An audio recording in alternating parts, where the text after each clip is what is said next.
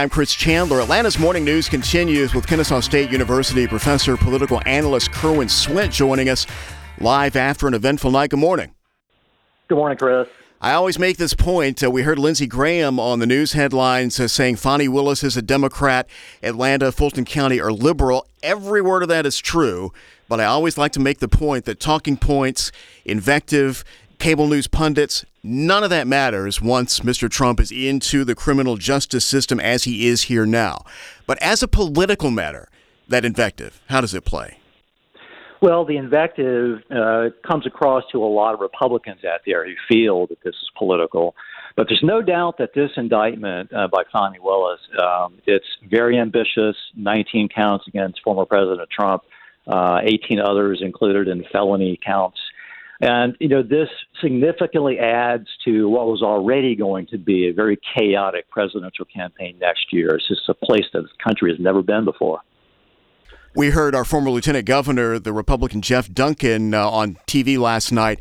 Uh, he testified before the grand jury yesterday. He came out saying he hopes this is a pivot point uh, basically, and this is paraphrasing him literally, that uh, he hopes this will wake Republicans up. He said Trump was the worst candidate in the history of the Republican Party. That's his view. Will any of this bring anybody else around, in your opinion?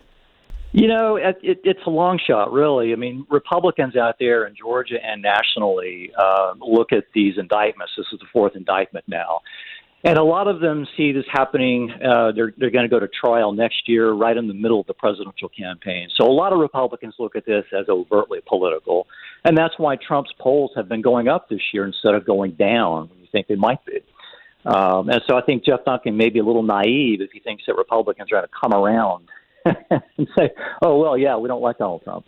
2024 primary prognosis, at least, we're not far from the first Republican debate will this bump or move anything in the short term?